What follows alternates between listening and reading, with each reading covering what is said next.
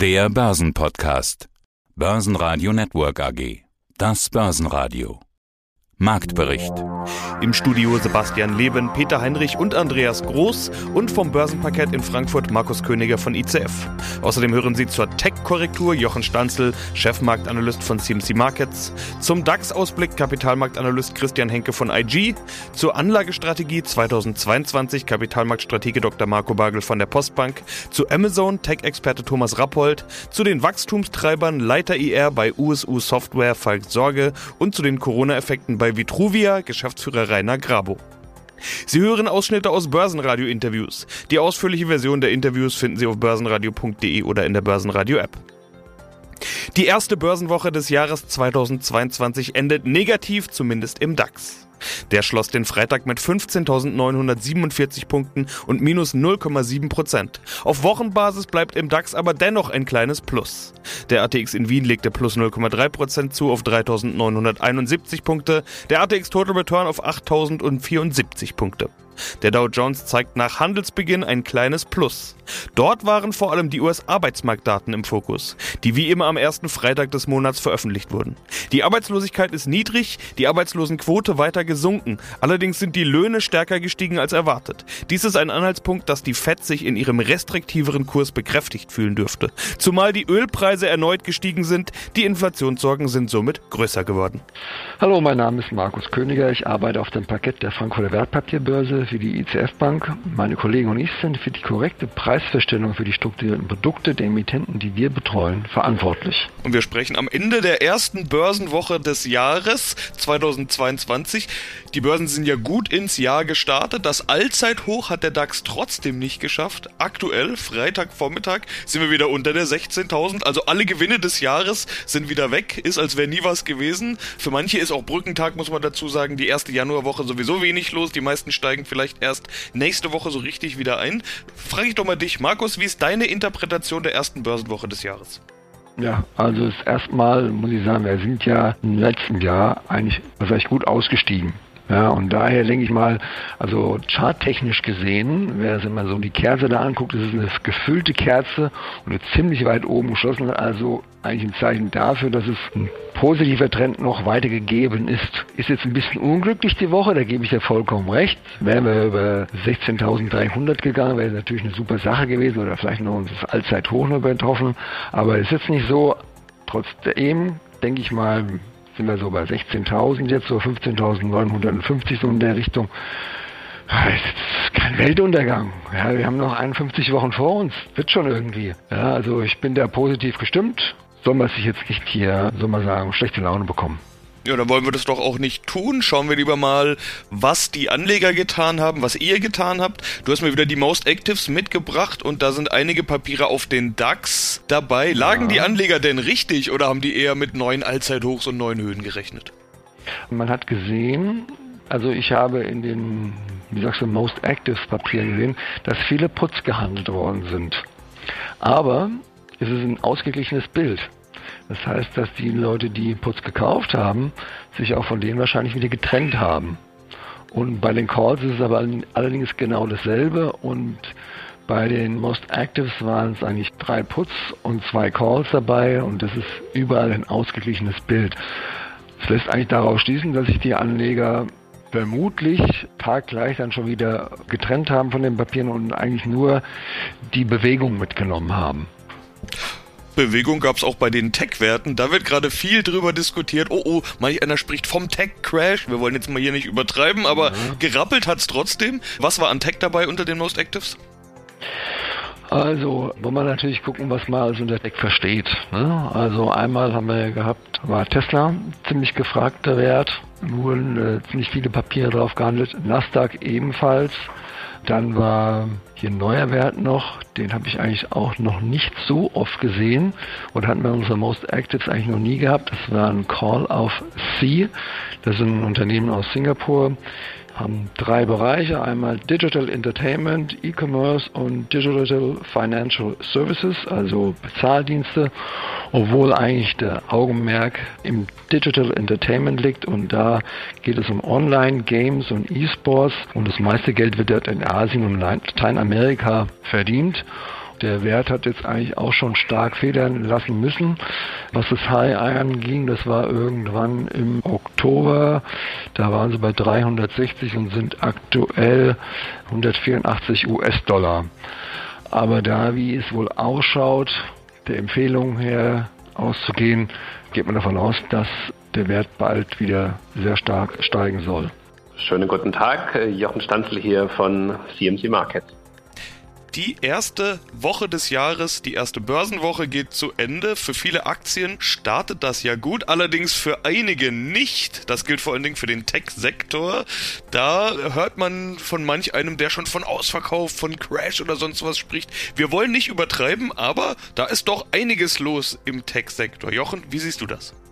Es war drei Wochen lang jetzt ein Geheimnis. Die amerikanische Fed hat ja, die amerikanische Notenbank, Mitte Dezember darüber gesprochen, kurz nach der ersten Zinserhöhung mit der Verringerung der Bilanzsumme zu beginnen. Das letzte Mal in einer ähnlichen Situation hat sie sich zwei Jahre Zeit gelassen.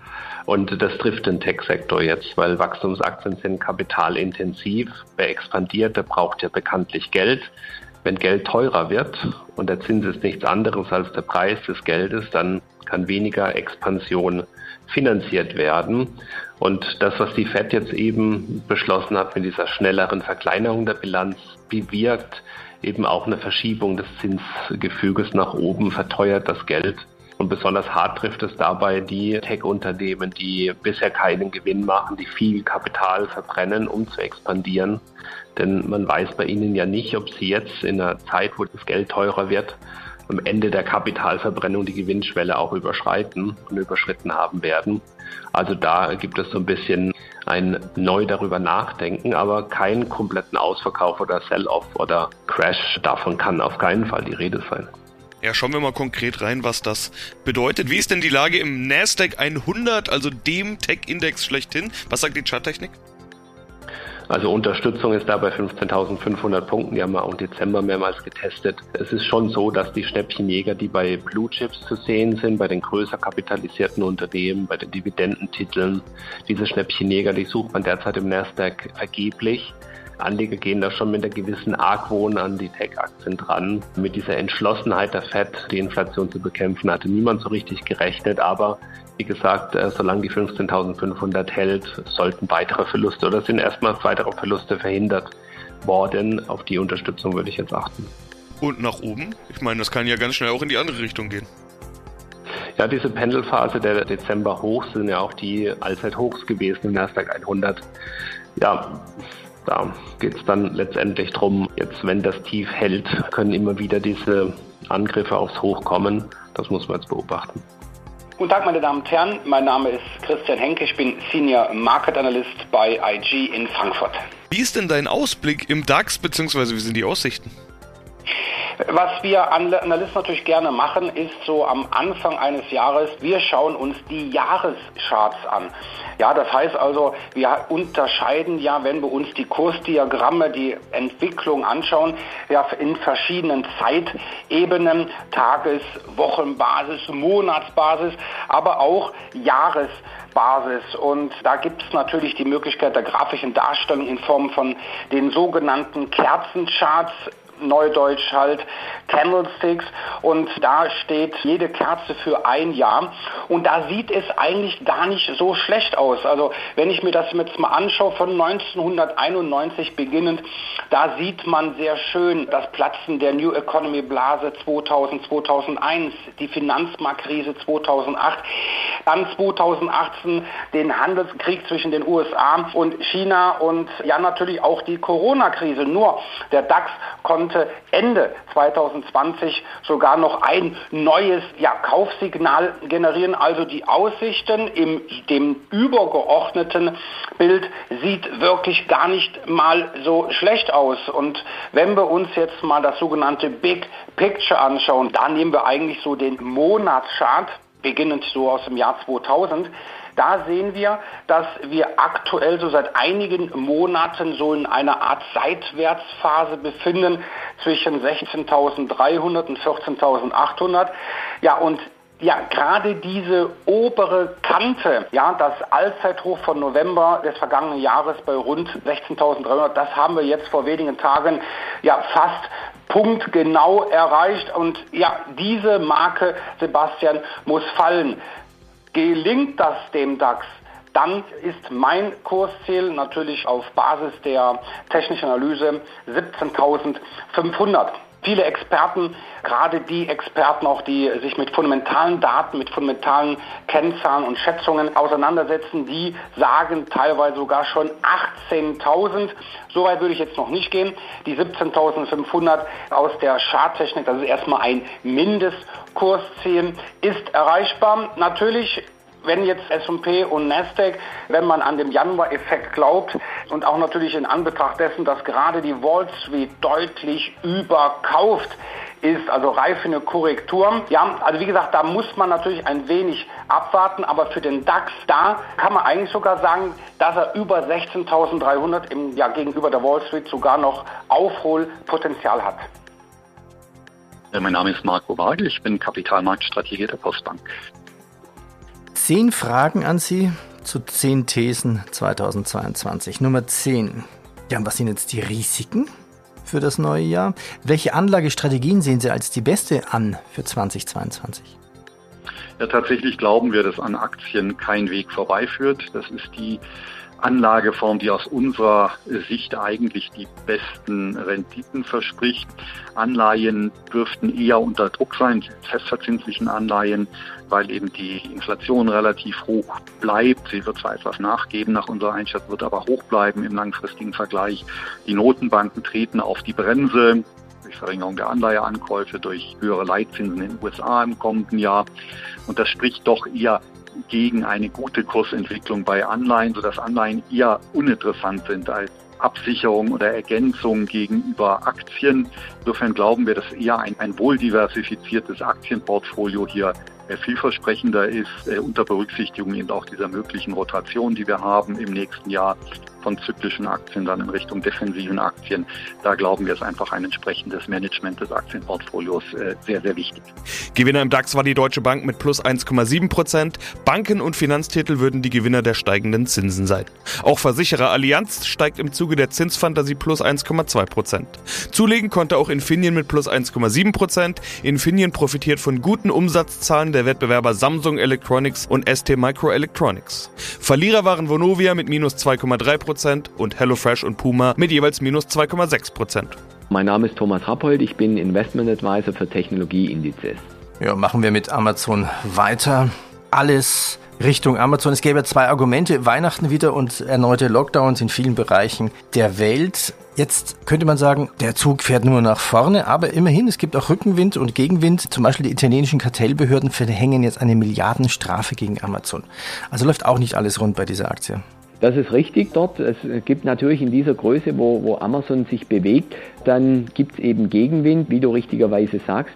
Aber der Trend ist ganz klar, wenn man sich den normalen Einzelhandel anschaut jetzt, den zweiten Winter. Wir wissen, wie lang die Winter in Europa sind dann. Dann die gehen bis rein ins Frühjahr. Und das erleben wir jetzt schon zum zweiten Mal dann. Also wir leben jetzt in zwei Jahren Pandemie äh, dann und die Verbraucher haben sich jetzt auch gewöhnt, auch diejenigen, die bisher E-Commerce skeptisch waren, nur noch im Internet oder bevorzugt einzukaufen. Also ich habe gestern eine Aussage gelesen, eine Untersuchung von PwC zum Thema E-Commerce und generell Einkauf, dass die Bürger inzwischen die Städte mehr als Erlebniscenter sehen, um etwas zu erleben und inspirieren zu wollen und weniger zum Einkaufen. Denn das wird überwiegend jetzt online erledigt. Also aus meiner Sicht sind die Würfel in die Richtung gefallen und Amazon wird da weiter stark profitieren, wird da am Gaspedal bleiben, baut auch ihre Aktivitäten im Bereich Logistik aus, Frachtlogistik, indem sie Flugzeuge kauft, indem sie äh, selber Container kauft. Also Amazon greift da immer mehr um sich. The City als The Fun, The Fun City. Richtig. Mercado Libre nicht ganz so bekannt im Bereich E-Commerce mit Sitz in Argentinien. Was machen die alles? Ja, Mercado Libre ist eine Kombination eigentlich aus einer Amazon und einer PayPal. Dann, das heißt, die bieten aus einer Hand E-Commerce und Bezahllösung an, sind da der absolut dominierende Player in Südamerika und Südamerika bisher bei vielen Anlegern da auch noch nicht wirklich auf dem Radar. Das Unternehmen kommt aus Argentinien eben, ist aber in ganz Südamerika so weit vertreten. Dann sind wir nochmal beim Stichwort IPO und auch Mercado Libre und Südamerika. Letzten Donnerstag ging mit einer Bewertung von 50 Milliarden Dollar die Nubank an die Börse. Warren Buffett ist daran auch nicht unerheblich beteiligt. Es ist eine neue volldigitale Bank. Man weiß, Herr Buffett liebt das Bankgeschäft, aber inzwischen auch das digitale äh, Bankgeschäft. Und diese Bank hat bereits, diese Nubank, vor sieben, acht Jahren gestartet, rund 40 oder 50 Millionen Kunden äh, dann. Also man sieht da in Südamerika ist viel los im Bereich E-Commerce und im Bereich Fintech. Nubank, der aktuelle IPO. Ja, mein Name ist Falk Sorge. Ich bin Investor Relations Manager bei der USU Software AG und seit inzwischen über 20 Jahren bei der Firma. Dann wollen wir jetzt mal kurz gemeinsam gucken, was bei Ihnen dann da so hängen bleibt. Vor kurzem gab es die Zahlen dann zum dritten Quartal. Umsatz ist gestiegen von 78 Millionen auf 82 Millionen. Rekord. Das bereinigte EBIT legte zu von 5,2 Millionen auf 7,2 Millionen. Auch das ein Rekord. Ähm, mhm. Was waren da die hauptsächlichen Treiber? Ist es das Thema Software as a Service? Ist es das Thema Wachstum? Ja, absolut. Also wir konnten ja unseren, unseren Umsatz im Bereich Software as a Service um über 12 Prozent steigern. Gleichzeitig sind natürlich auch die Kosten für Reisen weggefallen und unser, unsere Beratung, die halt nicht mehr so viel unterwegs ist, sondern vieles digital lösen kann, hat natürlich eine höhere Auslastung, weil die Reisezeiten jetzt im Prinzip für, für tatsächlich abrechenbare Beratung genutzt werden können. Also in Summe Kosteneffizienz und Umsatzsteigerung. Und auch wenn die endgültigen Zahlen noch nicht vorliegen, wie wird, wie war 2021? Ja, für uns äh, sehr gut.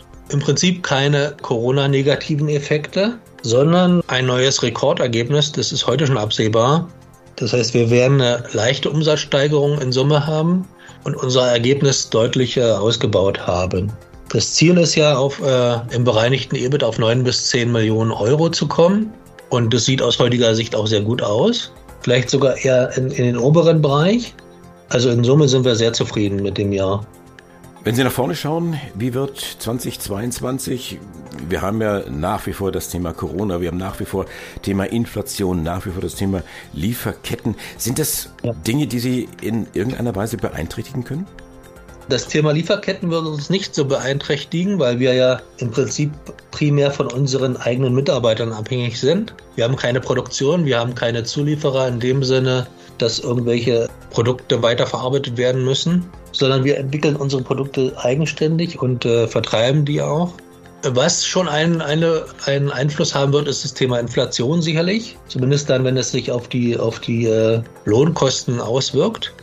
Unser Hauptproduktionsfaktor ist halt der Mensch, also die Mitarbeiter. Und wenn dort entsprechend sich die Kosten niederschlagen, also die, die Inflation in höheren äh, Gehaltskosten, dann wird sich das schon auswirken. Aber in Summe, in Summe sehen wir sehr optimistisch auf das nächste Jahr, insbesondere hinsichtlich der Internationalisierung, weil wir dort deutliche Fortschritte erwarten. Wenn das Thema Corona dann hoffentlich äh, nächstes Jahr nicht mehr in dem Maße eine Rolle spielt, sehen wir auch, dass Messen und Konferenzen und dergleichen hoffentlich wieder eher physisch stattfinden können, was für uns beim Neukundengeschäft sehr wichtig ist.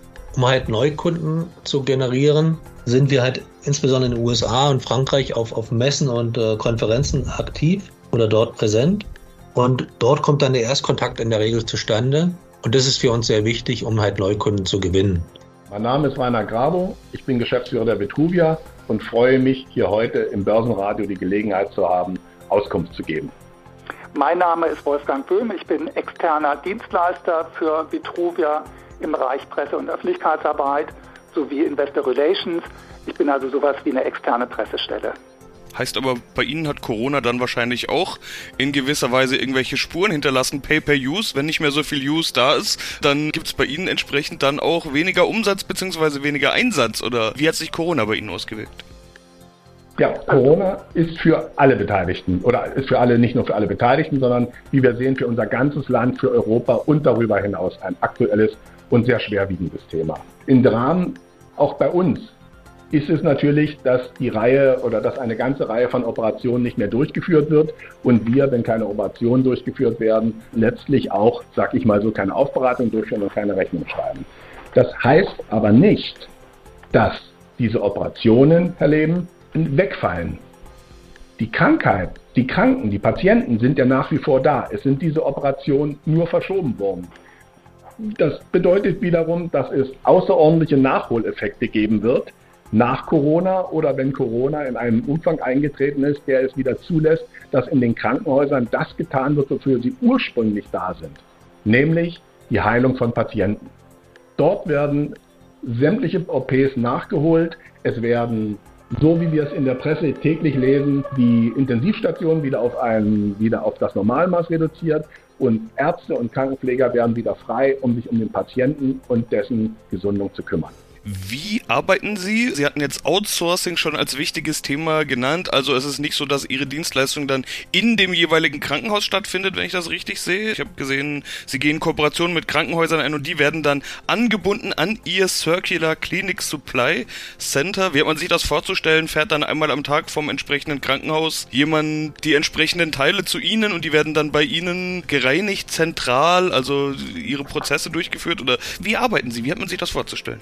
Ja, wir haben, wie Sie richtigerweise bereits sagten, Herr Leben, haben wir ein Circular Clinic Supply Center errichtet in Schönebeck in der Nähe von Magdeburg. Hier in diesem Circular Supply Center verfügen wir über 2000 Quadratmeter Fläche mit Reinraumtechnologie. Und zwar, um hochkomplexe Medizinprodukte sicher aufzubereiten. Wir haben darüber hinaus ein europäisch zertifiziertes Qualitätsmanagement höchster Stufe erreicht. Spezielle Tracking-Systeme mittels Laserkodierung ermöglichen es, den Krankenhäusern permanent den Stand der Bearbeitung ihrer Instrumente zu scannen, aber darüber hinaus gewährleisten sie auch eine hundertprozentige Rückverfolgbarkeit der Aufbereitung und dass jedes Krankenhaus, jeder Kunde seine eigenen Instrumente zurückbekommt. Die, Sie haben es angehört, darüber hinaus ist das Thema Logistik für uns ein wesentliches Thema. Sie haben es richtig gesagt. Medizinische Einrichtungen nutzen unser Transportsystem, unser Verpackungssystem für die erstklassige und einwandfreie Durchführung der Logistik und den Schutz der Instrumente. Wenn Sie sich vorstellen, diese Instrumente, ein durchschnittliches Instrument im Bereich der Roboter-assistierten Chirurgie kostet im Schnitt zweieinhalb bis 3.000 Euro und eine Optik, die wir auch aufbereiten und die auch transportiert werden muss, kostet bis zu 25.000 Euro. Also haben wir die Möglichkeit, in unserem System sämtliche Produkte erstklassig entsprechend den validierten Verfahren aufzubereiten. Und das versetzt uns in die Lage, für unsere Kunden interessant zu sein. Börsenradio Network AG Marktbericht